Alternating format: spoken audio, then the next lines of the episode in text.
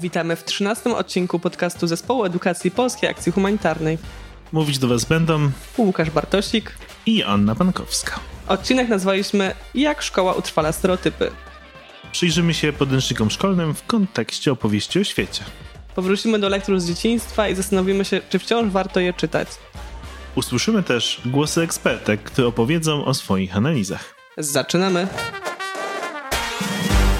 Asia, słyszałem, że ostatnio zabrałaś się ponownie ze czytaniem Muminków. Czy to jest coś, co sprawiło ci dużą satysfakcję, radość, czy raczej trochę więcej rozczarowania? No szczerze mówiąc, było to dość e, smutne zderzenie, bo mimo, że Muminki... Muminki nie są wesołą bajką. No nie są przerażającą, jest oczywiście Buka i, i tak dalej, ale no Muminki mają opinię takiej raczej progresywnej bajki, która się broni w dzisiejszych czasach. I na pewno są takie aspekty, które są wartościowe w tej bajce, ale jest też tam bardzo dużo stereotypów płciowych tych głównych bohaterek, bohaterów. No, trochę mnie szokowało, jak bardzo stereotypową jest postacią Migotka, szczególnie w zestawieniu z Muminkiem, gdzie Migotki główną cechą jest to, że ma bransoletkę i ogólnie bardzo się troszczy o swój wygląd. Największą jej tragedią jest, jak coś się dzieje z jej twarzą, z wyglądem, gdzie Muminek jest oczywiście odważny, ma mnóstwo przygód i w ogóle jest dużo bardziej wielowymiarową postacią. Ma się oczywiście z mamą i tatą Muminka, co pomijając ich tożsamość jako mamy i taty, to też są przedstawieni bardzo stereotypowo. Mama właśnie tylko wyłącznie gotuje.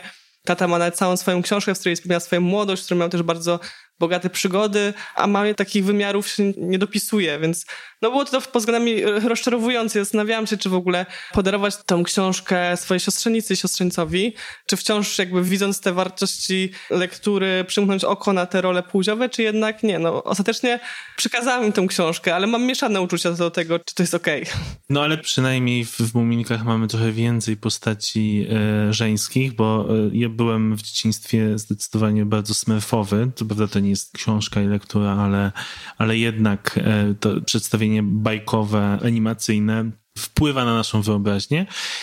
I no, jak pewnie pamiętacie, ten świat smurfów jest bardzo pozbawiony kobiet. Jest oczywiście smurfetka jako jedyna, później się pojawia druga, ale to już w dalszych opowieściach o smurfach, więc ten świat jest bardzo męski, bym tak powiedział, i różnorodny po stronie męskiej. To według mnie jest ciekawe, że jest tam mnóstwo różnych charakterów i postaci po stronie męskiej, a po stronie żeńskiej jest po prostu smurfetka.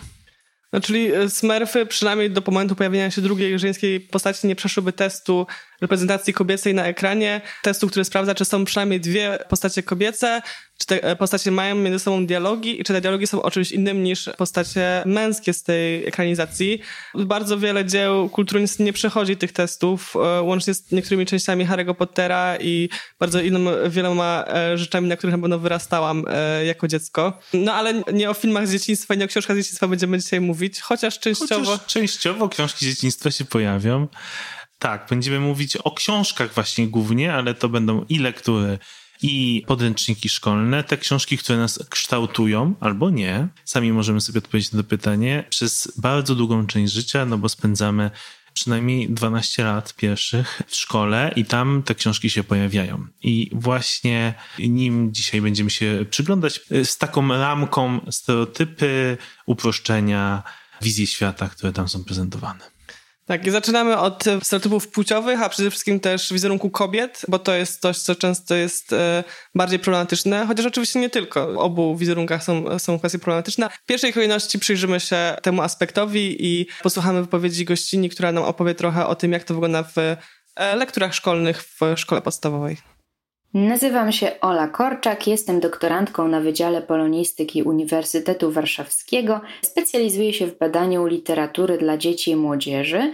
Jestem jednocześnie nauczycielką w szkole średniej. Teraz uczę w liceum, ale wcześniej miałam przyjemność uczyć w zespole szkół w szkole podstawowej oraz gimnazjum, to tam po raz pierwszy zainteresowałam się lekturami e, szkolnymi. W tej chwili jestem właściwie w trakcie już zamykania mojej rozprawy doktorskiej, w której analizuję kanony lektur szkolnych dla klas 4-6 po 1989 roku. Wybrałam specjalnie taki przedział edukacyjny, taki etap edukacyjny klasy 4-6, dlatego że gdy mówimy o kanonie lektur dla szkoły średniej, to oczywiście powinniśmy mieć na uwadze, że mowa o takiej puli tekstów, takim zbiorze, repertuarze tekstów, które mają uzmysławiać odbiorcy, czym jest literatura piękna. Jacy to są najważniejsi polscy autorzy, autorki, chociażby po to, żebyśmy mogli zachować jakąś ciągłość kulturową, mieć wspólny kod kulturowy do komunikowania się międzypokoleniowo, chociażby po to.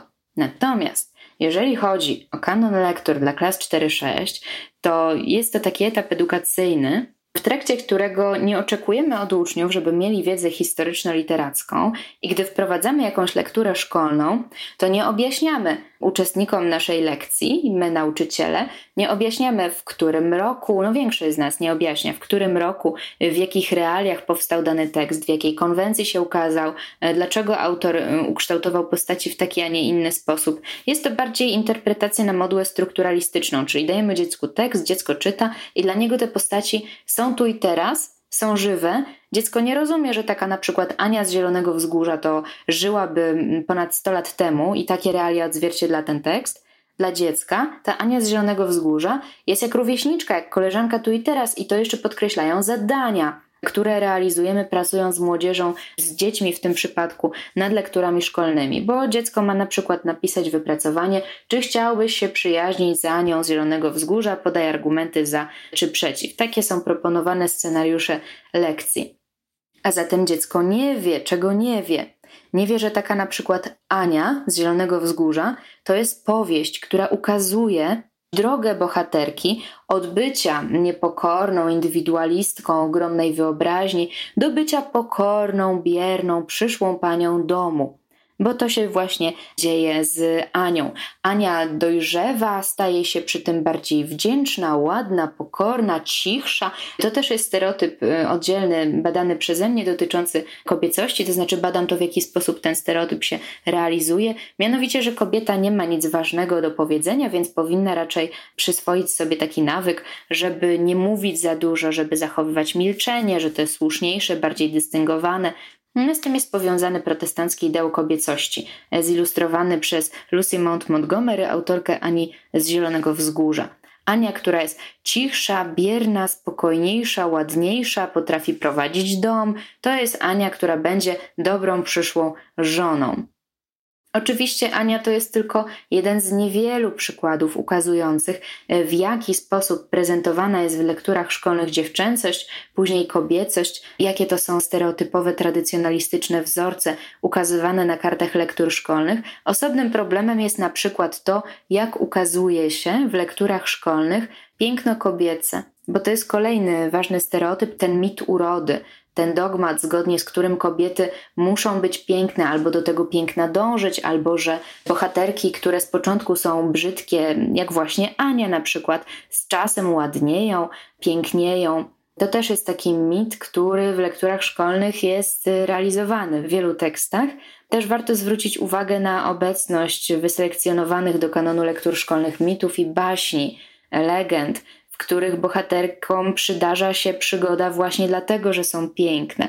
To je jakoś tam wyróżnia na tle zbiorowości. Ale to nie muszą być tylko mity, baśnie, legendy, tak jest też w wielu innych powieściach i opowiadaniach. To są oczywiście tylko wybrane problemy. Jeżeli chodzi o moje badania, ja w trzech rozdziałach staram się e, zmieścić to pole interpretacyjne. Pierwszy rozdział napisałam właśnie o tej urodzie bohaterek, które nieodmiennie są piękne albo stają się piękne.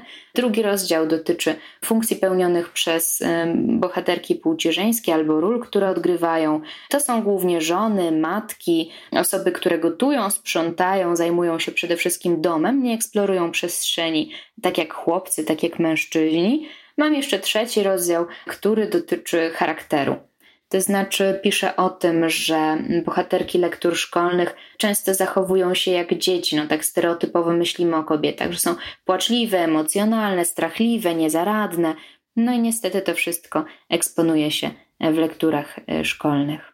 No i taką właśnie bohaterką jest ta migotka, niedojrzałą, płaczącą z byle powodu, potrzebującą opieki dorosłego mężczyzny. Smefetka też e, trochę jest z tej kategorii, chociaż może bardziej jest e, spokojna niż migotka. Ale ja bym chciał tutaj zgłosić stanowczy sprzeciw wobec jakby mojej ulubionej lektury książki i filmu, który oglądałem, pamiętam, na Polsacie w niedzielę po południu zawsze, czyli Ani Zielonego Wzgórza. która jest dla mnie postacią buntowniczki, trochę nierozgarniętej oczywiście, ale jednak sprzeciwiającej się pewnemu systemowi. Jest też oczywiście osobą, która potrzebuje wsparcia, ponieważ przybywa z e, domu dziecka chyba, tak? Czy... No ja nie byłam wielką fanką Ani Wzgórza, więc mogę się mylić, ale tam przypadkiem potem ona nie wychodzi za mąż i wszystko się nie zmienia i ona się całkowicie nie podporządkowuje temu małżeństwu? E, nie. No, oczywiście, że cała Ania Wzgórza jest o podwalaniu się do Gilberta, tak? Gilberton chyba miał na imię. No tak, jakby przyjmuję wszystko to, co tutaj usłyszeliśmy, ale no, muszę przyznać, że akurat emocjonalny mam stosunek do tej książki, bo ona była dla mnie zwykle o, o buncie. Tak, o buncie, o jakimś takim charakterze. Chociaż, no, jak teraz patrzę z perspektywy czasu, to tak, faktycznie jest też bardzo o jakiejś takiej emocjonalności tej postaci i... Czy wiesz, no, świat nie jest jednoznaczny w Pustyni Puszczy, też jest o przygodzie, a jest też o wielu innych rzeczach. A z ciekawości widziałeś ostatnią adaptację Ani, która zdaje się, że wyszła na Netflixie, która też zahacza o takie tematy bardzo rdzennych mieszkańców i... No to... właśnie, to jest ciekawe. Nie, nie widziałem niestety jeszcze. Za długie te odcinki są dla mnie. Ale właśnie słyszałem. Pozdrawiamy Kalinę, naszą słuchaczkę, która oglądała też i, i zwracała na to uwagę. I faktycznie wydaje mi się, że to jest ciekawy przykład pokazania tego, że można opowiedzieć tą historię inaczej i inaczej rozłożyć akcenty pokazać kontekst, y, bo faktycznie ten kontekst y, w tej pierwotnej Ani Wzgórze jest trochę taki wąski. No ale oczywiście nie tylko sama rola dziewczynek i chłopców to jest e, temat, który możemy podać krytycznej analizie. Czasami pojawiają się takie postacie, które są dziewczynkami, które mają przygody i są bardzo odważnymi dziewczynkami, ale jednak różne rzeczy, które się dzieją w tych lekturach niekoniecznie są w zgodzie z naszą wizją świata. Mowa o na przykład Nelly podróżniczce, która zdaje się, że jest lekturą w klasach 1-3 obecnie. Tak, faktycznie Nela na kole podbiegunowym jest lekturą uzupełniającą w ósmej klasie. Natomiast fragmenty w ogóle książek pojawiają się w innych kontekstach. Zresztą nie chcemy tylko sprowadzać tego do szkoły, bo te książki są bardzo popularne. Pewnie rodzice, y, którzy nas słuchają, czy wujkowie i ciocie y, też y, kupują je swoim dzieciom. W jednym z podręczników Szkolni Przyjaciele jest fragment, jak Nela odwiedza Tajlandię, chce tam się zaopiekować słoniem. Mówi o tym, że jakby spotkanie słonia w Tajlandii jest bardzo proste. Wystarczy wejść do pierwszego lepszego miejsca, gdzie przybywają słonie i już można się rozkoszować jazdą. I to jest oczywiście pewnie z dobrymi różnymi intencjami, natomiast jednak to jest bardzo powtarzalna kalka o tym, że te kraje i Azji, i w Afryce to się też często pojawia w krajach afrykańskich, że jednak ta dzikość natury jest blisko. Nie mówiąc już o tym, że no jest to dosyć wątpliwe, jakby, a przynajmniej dyskusyjne etycznie, cały ten biznes na przykład jazdy na słoniach. No i pytanie, czy jesteśmy w stanie o tym w ogóle porozmawiać we wczesnej podstawówce i jakoś krytycznie do tego podejść? Myślę, że nie, a przez charakter jakby bohaterki jest to bardzo pożądana postawa według mnie później wśród dzieci, tak? Że oni chcą być tacy jak Nela, chcą przeżywać te przygody. Właśnie te kraje na przykład są po to, żeby przeżywać te przygody, żeby spotykać te dzikie zwierzęta. Pytanie, czy mamy równoważne narracje inne? A wydaje mi się, że im o dalszych miejscach mówimy, tym rzadziej mamy takie równoważne narracje. Właśnie, bo na tych wcześniejszych etapach edukacji, nie no, no chyba na wszystkich etapach edukacji bardzo niewiele pojawia się lektur spoza naszego kręgu kulturowego, to chyba w ogóle wcale, mhm. a takich, które by się w ogóle działy na innych kontynentach, no to niewiele i jak się dzieją, to właśnie w takim kontekście często reszta świata jako trochę nasz playground do zabawy, czy to przygody Nelly, czy to przygody Stasia w Pustyni w Puszczy, czy to Afryka Kazika, jakby to jest trochę tak jakby świat należał do nas, żebyśmy się, się tam dobrze bawili w wolnym czasie, bez żadnego kontekstu społecznego, innych ludzi mieszkających tam i no to się pojawia w lekturach i to by było pewnie jeszcze w jakiś sposób ok, gdyby tam była jakaśkolwiek inna narracja, na przykład w podręcznikach albo w jakichś innych źródłach, ale nie ma tej innej narracji. W podręcznikach jest jeszcze gorzej, albo inaczej, ale na pewno nie lepiej. No a innych źródeł nie ma. Na historii nie uczymy się raczej o tych miejscach, na geografii też nie. E, zresztą analizę tego właśnie, co na, na historii, na geografii w podręcznikach możemy znaleźć. Kilka lat temu przeprowadziła grupa zagranica i naszą kolejną gościnę poprosiliśmy właśnie o e, rozmowę na ten temat, na temat analizy podręczników. To ja się nazywam Elżbieta Kielak, pracuję w biurze Grupy Zagranica, zajmuję się tematami związanymi z edukacją globalną. Grupa Zagranica to jest taka organizacja pozarządowa, też dość specyficzna, bo to jest organizacja, która skupia inne organizacje pozarządowe. 57 w tej chwili, które zajmują się współpracą rozwojową, pomocą humanitarną i też zajmują się edukacją globalną. My, nie wiedząc jeszcze, co się szykuje, w 2014 i 2015 roku realizowaliśmy taki duży projekt analizy podręczników. Z tego projektu jest też publikacja, która jest na naszej stronie internetowej, która się nazywa Edukacja globalna w podręcznikach do geografii wiedzy o społeczeństwie, bo analizowaliśmy wtedy podręczniki gimnazjalne do geografii wiedzy o społeczeństwie. Wybraliśmy wtedy podręczniki na podstawie takiej y, analizy, z jakich podręczników najczęściej nauczyciele, nauczycielki tych przedmiotów korzystają i na tej podstawie wybraliśmy podręczniki do naszej analizy wydawnictwa Nowa Era i WSIP-u i czytaliśmy podręczniki do geografii, czytaliśmy podręczniki do wiedzy o społeczeństwie w takiej grupie eksperckiej. Mieliśmy do tego badania też przygotowaną taką specjalną metodologię, którą nam przygotowywała też ekspertka, która naukowo zajmuje się analizami podręczników. No i z tej analizy mieliśmy bardzo konkretne rekomendacje, które udało się nawet jednemu z tych wydawnictw przedstawić osobiście na takim osobistym spotkaniu. I później też mieliśmy, mieliśmy też z wydawnictwem kontakt. Późniejszy, co było taką dobrą praktyką. I z tego co wiem z niektórych tych jakby naszych komentarzy oni wtedy skorzystali, no bo fakt jest taki, że nauka w szkole odbywa się na podstawie podręczników i że czasami jest tak, nawet pisaliśmy we wstępie do tego badania, czy do tej publikacji, e, no, że czasami podręcznik jest taką, nie wiem, główną albo może czasem nawet jedyną książką, z którą młoda osoba ma do czynienia. No więc jest podstawowym źródłem wiedzy, czy może być takim podstawowym źródłem wiedzy.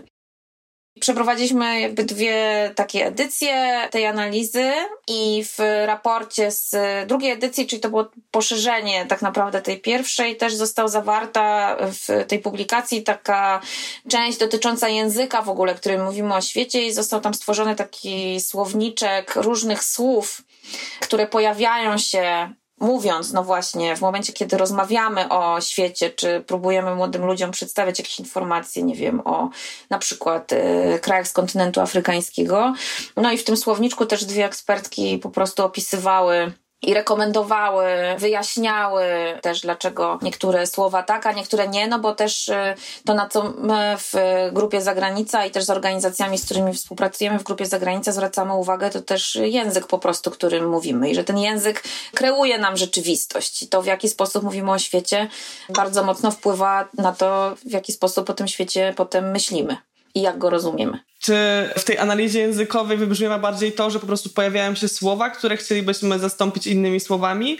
Czy bardziej chodzi o to, że sam opis świata jest po prostu niezgodny z tą wizją edukacji globalnej, którą chcielibyśmy szerzyć? Co jest większy problem z swojej perspektywy? 2015 rok to była analiza podręczników. Ten wiosna 2021 i jesień 2020 to jakby zostaliśmy zaproszeni przez Ośrodek Rozwoju Edukacji do skomentowania materiałów do tak zwanych e-podręczników, które ORE przygotowuje na swoją platformę, czyli do takiego wykorzystania zdalnego powiedzmy w szkole, no a ze względu na pandemię jakby one były wykorzystywane po prostu przez nauczycieli i nauczycielki, więc mamy taki trochę nawet szerszy obraz, że nie tylko te podręczniki gimnazjalne, ale też to, co w tej chwili y, jest y, systemowo tworzone. No i wnioski tutaj z tych analiz są bardzo podobne, znaczy z jednej i z drugiej, mimo że minęło 6 lat. I język, taki literalnie język, czyli y, jakich słów się używa do opisu rzeczywistości społecznej i też geograficznej świata, ale też właśnie to, czy mówimy w ogóle o świecie, o jakich częściach świata mówimy i też w jaki sposób o tym mówimy, czyli nawet nie same słowa, ale też po prostu różne akcenty, które są kładzione na różne zjawiska. To może, żebyśmy nie zostawały na takim poziomie ogólników, czy mogłabyś jakieś przykłady takich właśnie opisów albo konkretnych jakieś przykłady rzeczy, które w tych podręcznikach się znajdowało, co było punktowane w tych analizach? No na przykład rozmawiałyśmy o współpracy rozwojowej i o pomocy humanitarnej. No to teraz patrząc na tę analizę 2015, mam na przykład taki wniosek, że w podręcznikach do geografii na poziomie gimnazjalnym przy omawianiu krajów kontynentu afrykańskiego pojawiają się także informacje o pomocy E, no i właśnie o pomocy, raczej nie współpracy rozwojowej, o pomocy humanitarnej. Ale te działania nie zostały rozróżnione ani zdefiniowane. Czyli młoda osoba wychodzi z, po pierwsze z taką informacją, że to jest to samo, no a nie jest zasadniczo. No i z informacją, że w zasadzie w ogóle nie wie, co to jest. No bo to się pojawia tylko w kontekście pomocy biednej Afryce. Tak? No mówimy oczywiście, jest mało krajów biednych i bogatych, ubogich i bogatych. Nazewnictwo to jest jakby jedna rzecz, ale to jest też nasza główna rekomendacja, że w ogóle w podręcznikach jednych i drugich nie tłumaczy się przyczyn zjawisk. Znaczy nie tłumaczy się, dlaczego jedne kraje mają lepszą sytuację ekonomiczną, a drugie gorszą. A w przypadku na przykład omawiania procesów kolonizacyjnych i tego współcześnie, jak wygląda świat i jakie podziały i nierówności na świecie występują, no to to jest kluczowe. Też takie były wnioski, że analizowane podręczniki w bardzo uproszczony sposób prezentują islam i regiony świata, w których ta religia dominuje. No i to jest moim zdaniem teraz bardzo znowu aktualny temat w Polsce w kontekście tego, co się dzieje. Chodzi też o Bliski Wschód, Azję Południowo-Wschodnią, odnosząc się zaś do kwestii kontrowersyjnych, dotyczących na przykład ról społecznych w społeczeństwach muzułmańskich, podtrzymują nieprawdziwe i stereotypowe przedstawianie muzułmanek jako osób biernych, niewykształconych i zależnych od mężczyzn. To jest jedna rzecz, ale dodatkowo jakby nad tym jeszcze w pewnym takim parasolem jest to, że w ogóle te inne części świata pokazywane są też w bardzo po prostu stereotypowy sposób i bardzo uogólniony. Czyli jak mówimy o islamie, to nie ma też różnicowania islamu, tak? Czyli, że są po pierwsze różne w islamie odłamy, też różne interpretacje. W różnych krajach jakby różnie wygląda religijność. No zresztą to jest dość podobnie w chrześcijaństwie. No też mamy różne odłamy w chrześcijaństwie i też katolicyzm w Polsce wygląda na przykład inaczej niż katolicyzm w Holandii. To stereotypowe pokazywanie krajów dotyczy też na przykład krajów europejskich, czyli pokazujemy stereotypowo i uogólniamy na przykład y, kraje Bliskiego Wschodu. No to też jest etnocentrycznym w ogóle sformułowaniem, które też się bardzo dużo w podręcznikach, ono się bardzo często pojawia, czy Afryki. Mówimy o Afryce jako o kraju, a nie o kontynencie który składa się z 54 krajów i to też była nasza uwaga do podręczników, ale też mówimy na przykład o krajach europejskich, na przykład skandynawskich i też w stereotypowy sposób, tylko jakby poprzez tak zwane pozytywne stereotypy, które też są stereotypami, czyli że są to kraje, w których na przykład, e, nie wiem, bardzo ważna jest ekologia i wszyscy mają bardzo dobrą pracę i w ogóle jest tam świetnie. Nie? Czyli, że to uogólnianie jest i tu, i tu. No i też e, jakby jeśli chodzi o kraj na przykład Europy czy o Stany Zjednoczone, to przez to bardzo dużo też się dzieje przez te tak zwane pozytywne stereotypy, tylko że pozytywny stereotyp, czyli oparty na pozytywnej cesze, nadal jest stereotypem i nadal jego działanie jest negatywne, no bo on nadal uogólnia. I na to zwracamy uwagę i też jest e, niebezpieczne po prostu. Jeśli chodzi na przykład o Afrykę, no to bardzo dużo kwestii związanych z przyrodą. No na przykład mamy taki cytat z podręcznika. Afryka, tak, jest kontynentem szczególnym, to na nim znajdują się największa pustynia, rozległe sawanny i wilgotne lasy. To jest ta jakby pozytywna część informacji. A dalej jest tak. Niestety Afryka ma również drugie oblicze. Jest najsłabiej rozwiniętą częścią świata, borykającą się z problemami nędzy, głodu, chorób oraz licznych konfliktów zbrojnych. To jest tak, że ten fragment ma przedstawiać różne oblicza kontynentu, no bo teraz mówimy znowu o ogromnym kontynencie, ale w wymiarze tym społecznym pokazuje tylko negatywne aspekty, a nie zwraca uwagi absolutnie na nic innego, jakby społecznego, co na tym kontynencie się dzieje, już nie wspominając w ogóle o zróżnicowaniu. No a to tylko co jest pozytywne, no że jest tam największa pustynia, tak? I rozległe sawanny. Co wcale też niekoniecznie ma oznaczać, że to może być pozytywne, no bo też może być odebrane stereotypowo. W tej drugiej wspomnianej analizie, która miała miejsce w ostatnim roku, e, miałam okazję też uczestniczyć, będąc jedną z osób analizujących te materiały. Podbijam to wszystko, co oczywiście powiedziała nasza gościni, ale też chciałam podkreślić szczególnie ten aspekt czy przyczyn i skutków, bo dla mnie było to z jednej strony niezaskakujące, a z drugiej strony jednak zaskakujące do jakiego stopnia. Te podręczniki to są takie zbiory faktów, jak takie, nie wiem, no, fragmenty po prostu dat, miejsc, nazwisk niemalże z Wikipedii skopiowanych bez zupełnie jakiegoś takiego właśnie połączenia, e, co z tego wynika, skąd to się wzięło, co to robi nam współcześnie do tego stopnia, że tematy, które analizowałam, to są często tematy, którymi jestem żywo zainteresowana, do których czytam sama gdzieś tam prywatnie książki i analizy, a czytając te podręczniki naprawdę usypiałam, bo to było tak przedstawione nieciekawie, że ciężko było w ogóle znaleźć, dlaczego to miało być jakkolwiek relevantne dla kogokolwiek współcześnie.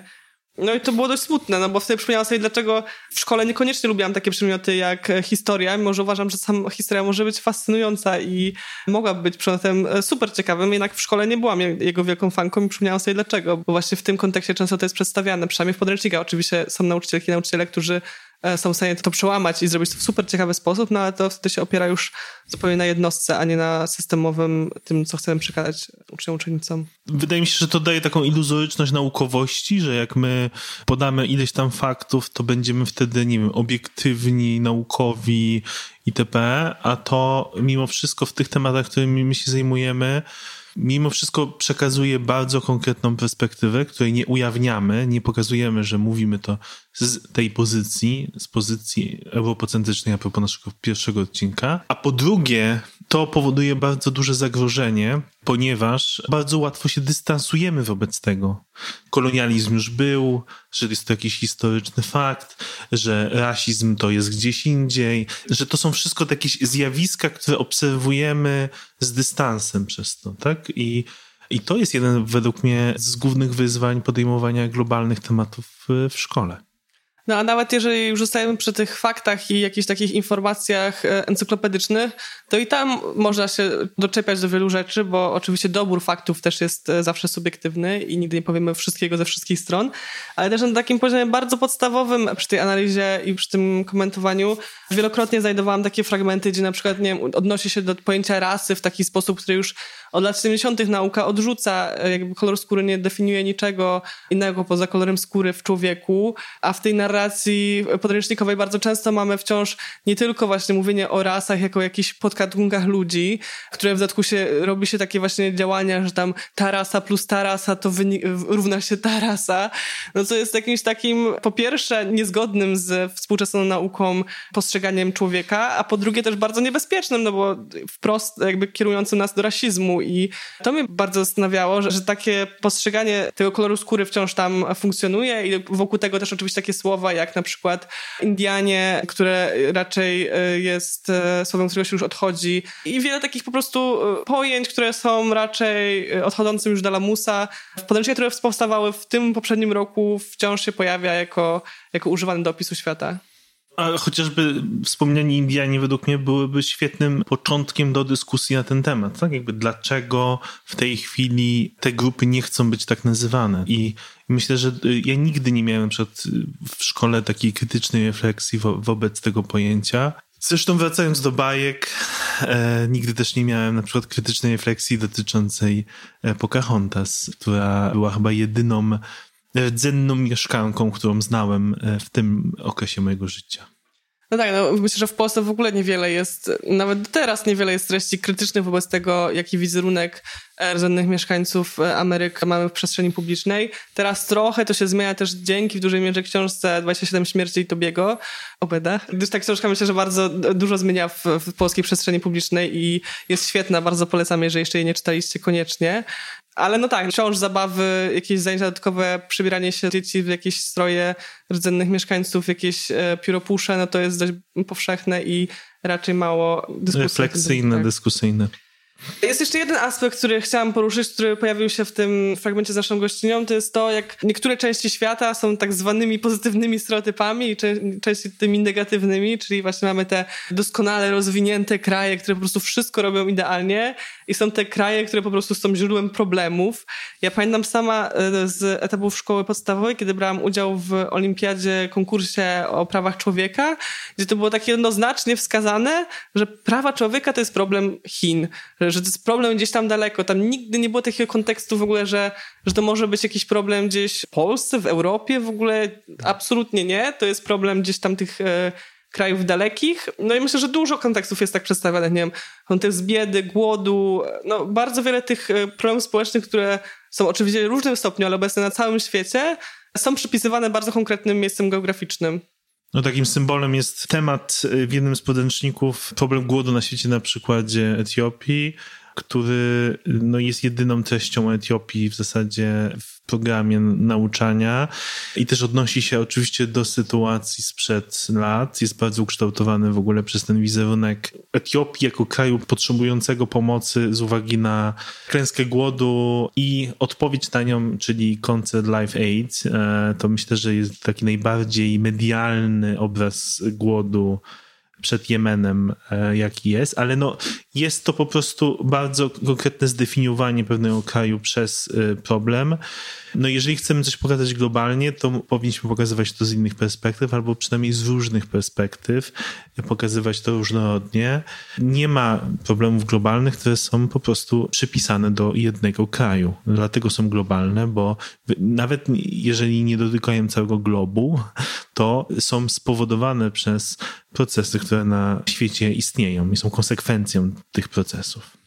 No jeszcze jedna rzecz, która mnie zastanowiła, zatrzymała przy tej analizie podręczników, to było to, że przynajmniej w lekcjach historii bardzo często jest odnoszenie się do źródeł i są jakieś fragmenty na przykład starych dokumentów, starych jakichś pamiętników, innych różnych materiałów źródłowych, ale one też zawsze są europocentryczne i nawet jeżeli mówimy o wydarzeniach na przykład właśnie dotyczących kolonizacji, to nie zdarzyło się, przynajmniej w tych lekcjach, które ja widziałam, że był jakiś fragment z perspektywy osób będących kolonizowanymi. Nie było takich fragmentów, a oczywiście takie źródła są, tylko po prostu one nie są używane, w ogóle perspektywa tych osób nie jest uwzględniana i no, sam w ogóle temat kolonializmu to myślę, że jest e, jednym z takich najbardziej kontrowersyjnych w kontekście przedstawiania i on też w ogóle spowodował, że ta druga analiza miała miejsce, więc e, o tym jeszcze chwilę porozmawiamy z naszą gościnią. To jest też ciekawe, skąd w ogóle my wzięliśmy się przy tej, y, jako organizacja pozarządowa, y, przy tej analizie czy komentowaniu e-podręczników, no to właśnie z tematu kolonializmu, bo lockdown, szkoła zdalna, telewizja polska prezentuje lekcje takie telewizyjne, to się nazywa chyba szkoła Właśnie nie mogę sobie przypomnieć, e, jak to teraz ten cykl się nazywał. W każdym razie no, były nagrywane programy do konkretnych przedmiotów i na historii pojawia się temat kolonializmu. No i też treści tej lekcji nas zaniepokoiły bardzo, no bo właśnie pokazywały ten kolonializm tylko z perspektywy korzyści Europy i też bardzo taki stereotypowy, stygmatyzujący sposób e, państwa kolonizowane. Stąd później komentowanie podręczników, no bo właśnie ten temat kolonializmu jest y, no właśnie w ten sposób pokazywany, tak? Znaczy, że jaka to była korzyść dla Europy, no bo była, ale już jakby nie pokazuje się, że to, że mamy takie, a nie inne nierówności na świecie i że sytuacja na przykład w krajach afrykańskich wygląda tak, jak wygląda, jest rezultatem czy konsekwencją procesów kolonialnych i tego, co się później działo. Czyli my mówimy, że państwa afrykańskie są nieudolne, skorumpowane, no bo takie zdania się pojawiają, nie są w stanie sobie same poradzić, że cały czas tylko trzeba im pomagać. No ale nie zmuszamy młodych ludzi do przeanalizowania, jaka jest przyczyna tego. Po pierwsze, czy to na pewno tak wygląda i czy w ten sposób trzeba to opisywać, a po drugie, jaka jest tego przyczyna i kto to spowodował. No już nie wspominając o współczesnym kolonializmie ekonomicznym, tak? Czyli co się dzieje teraz i na przykład jak wygląda kwestia unikania opodatkowania, a uważam, że na WOSie młodzi ludzie już w ósmej klasie powinni jak najbardziej dowiadywać się w ogóle o tym, czym są podatki i co to znaczy unikanie opodatkowania bo są już konsumentami, tak? Jakby czternastolatek może mieć kartę płatniczą, może mieć swoje pieniądze, sam już podejmuje jakieś decyzje konsumenckie. Żeby tylko może rozjaśnić, o co chodzi w tych podatkach, bo to oczywiście nie chodzi tylko o unikanie podatku na taką skalę kraju czy Unii Europejskiej, o czym teraz dużo się dyskutuje w mediach, ale o globalną nierówność podatkową, która polega na tym często, że globalne korporacje unikają podatkowania w krajach globalnego południa i te różnice w dochodach tych krajów, y, które wynikają z tego, że te korporacje z globalnej północy nie płacą tam podatków, które powinny płacić, często przewyższa znacznie finanse przeznaczone na tak zwaną pomoc rozwojową, współpracę rozwojową w tych krajach. Czyli tu pojawia się pytanie o to, na ile potrzebna jest pomoc, na ile potrzebna jest sprawiedliwość e, finansowa i wyrównanie też rachunków, czy kolonialnych, czy też długów zaciągniętych w czasach kolonialnych i różnych tego typu konsekwencji.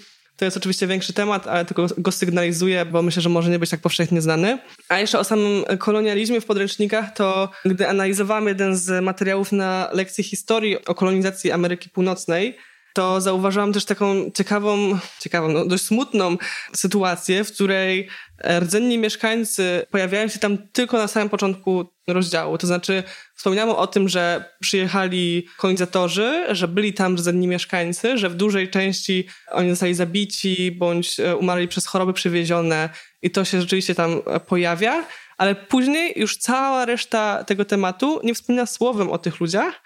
W ogóle oni przestają e, w tej narracji istnieć, szczególnie w ogóle w tym kontekście, że myślę, że tak samo jak ja kończąc szkołę, i współczesne osoby kończąc szkołę mogą mieć takie poczucie, że tych ludów po prostu już nie ma, że, że nie ma rdzennych mieszkańców e, w Amerykach. A oczywiście te społeczności no, w dużo mniejszej skali, ale istnieją i są też źródłem bardzo wielu napięć i konfliktów społecznych współcześnie. I to jest coś, co myślę, że warto e, z wielu powodów e, zdawać sobie sprawę, ale też może być świetnym przyczynkiem do rozmowy o na przykład katastrofie klimatycznej, stosunku natury, o innych modelach życia, o bardzo wielu kwestiach. No ale jeżeli my w podręczniku wymazujemy zupełnie te społeczności w ogóle z współczesnego krajobrazu świata, no to w ogóle ciężko poruszać te kwestie, więc nie tylko nieadekwatne przedstawienie, ale czasami wręcz zupełne pomijanie całych grup ludzi, no, dzielących z nami tą planetę. Tak, to jest oczywiście raport koncentrujący się na tych podręcznikach, które najczęściej mają te treści, czyli przynajmniej tak sobie myślimy o tym, ale prawda jest taka, że na każdym przedmiocie w polskiej szkole jakoś kształtujemy wyobrażenie świata, jakoś pokazujemy, nawet nie wiem, no chociażby ujęcie czegoś na matematyce w popularny sposób w tej chwili, żeby odnosić się do aktualnych danych, już może wnieść na przykład podział na biednych i bogatych, tak? Jak wyobrażam sobie jakieś, teraz wymyślam ja, ale no wyobrażam sobie y, jakieś zadanie w stylu, że oblicz procent biednych jakichś tam krajów i bogatych, jakby posługując się już pewnym słownictwem, więc to nie jest tak, że tylko tego dotyczy polskiego z lekturami WOS-u, geografii, to może być każdy przedmiot, zresztą w zasadzie na każdym przedmiocie można wprowadzać treści edukacji globalnej i do tego bardzo zachęcamy, polecamy różne materiały, które to wskazują. Natomiast też oczywiście dzieje się to bardzo wcześnie i dzieje się to w szkole podstawowej.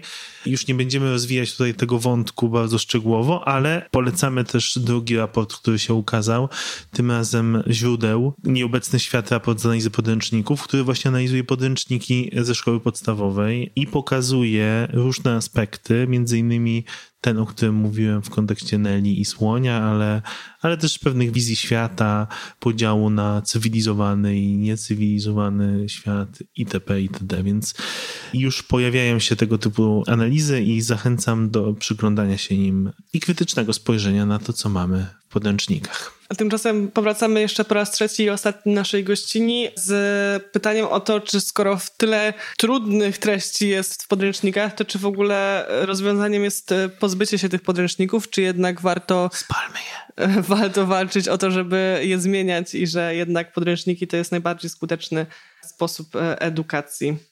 Ja jestem jakoś zanurzona w ogóle w system edukacji, no bo właśnie dużo też analizuję ten system, jestem też rodzicem, więc też bywam na zebraniach y, z rodzicami, więc y, mam takie poczucie, że odejście od podręcznika, szczególnie w tej chwili, wymaga nie lada odwagi od nauczyciela, nauczycielki, dlatego że to jest trudno wytłumaczyć rodzicom bo moim zdaniem spokojnie można odejść od podręcznika. Materiałów y, jest mnóstwo, super wartościowych i wcale nie trzeba z podręcznika korzystać, tylko że to jest bardzo trudno opowiedzieć rodzicom. Weszliśmy systemowo w taki kołowrotek, no że po prostu najważniejsze w szkole jest zdanie egzaminu ósmoklasisty, a później najważniejsze jest zdanie matury. No tak nie jest, tylko że jesteśmy w takim, no właśnie kołowrotku. No ja mam ósmoklasistę i niby ja wiem, że nie jest najważniejsze zdanie egzaminu, no ale on jest w tym systemie w którym najważniejsze jest zdanie egzaminu ósmoklasisty z dobrym wynikiem. Nie?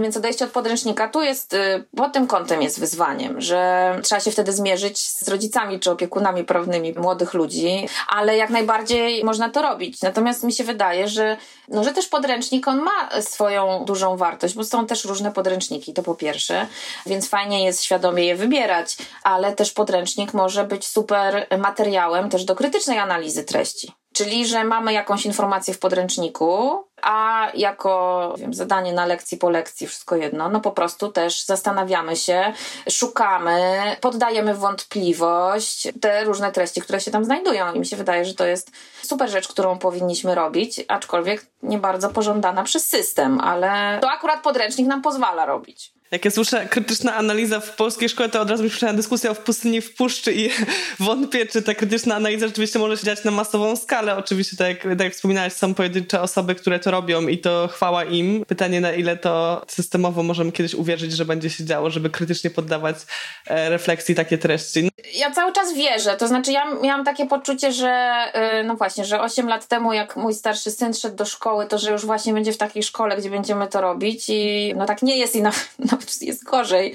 I no nie jest mi z tym dobrze, no ale cały czas gdzieś e, mimo wszystko wierzę, że to się gdzieś wydarzy i to, co dla mnie jest jakoś super ważne, to po prostu wzmacnianie i wsparcie dla tych pojedynczych osób, które to robią. I no ja wiem, że ich jest za mało, że to nadal nie jest zmiana systemowa, ja nie mówię, że tylko ze strony, nie wiem, edukatorów, edukatorek, jakichś osób super świadomych różnych y, procesów, ale po prostu też ze strony rodziców, tak? Znaczy, że to jest też taki apel, no, żeby też y, tych nauczycieli, te nauczycielki, które gdzieś tam coś robią i, i właśnie coś próbują i może niekoniecznie robią coś, co jest y, w podręczniku i po kolei i wszystkie ćwiczenia muszą być wypełnione, tylko właśnie, no nie wiem, nie robią ćwiczeń, tylko coś innego, to, to żeby też im zaufać, znaczy, że one też wiedzą, co robią po prostu i, i też je w tym wspierać.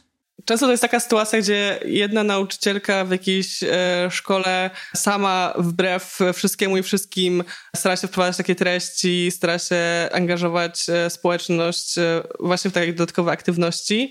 My też e, staramy się takie osoby wyłapywać i doceniać, na przykład zapraszając na nasze coroczne wakacyjne szkolenie, tak zwane SPA. Ale jest wakacyjne, więc ludzie poświęcają też czas swój prywatny, żeby dla nie przyjechać. Oczywiście takich organizacji jak my jest więcej, materiałów jest sporo, ale wciąż no, wymaga to jakiejś własnej inicjatywy i czegoś więcej no, od, od tych nauczycieli. Determinacji. Ja wiemy, że też ten system nie rozpieszcza również e, nauczycieli i nauczycielek, więc e, doceniamy tym bardziej, że, że znajdują i energię, i chęci w tym wszystkim.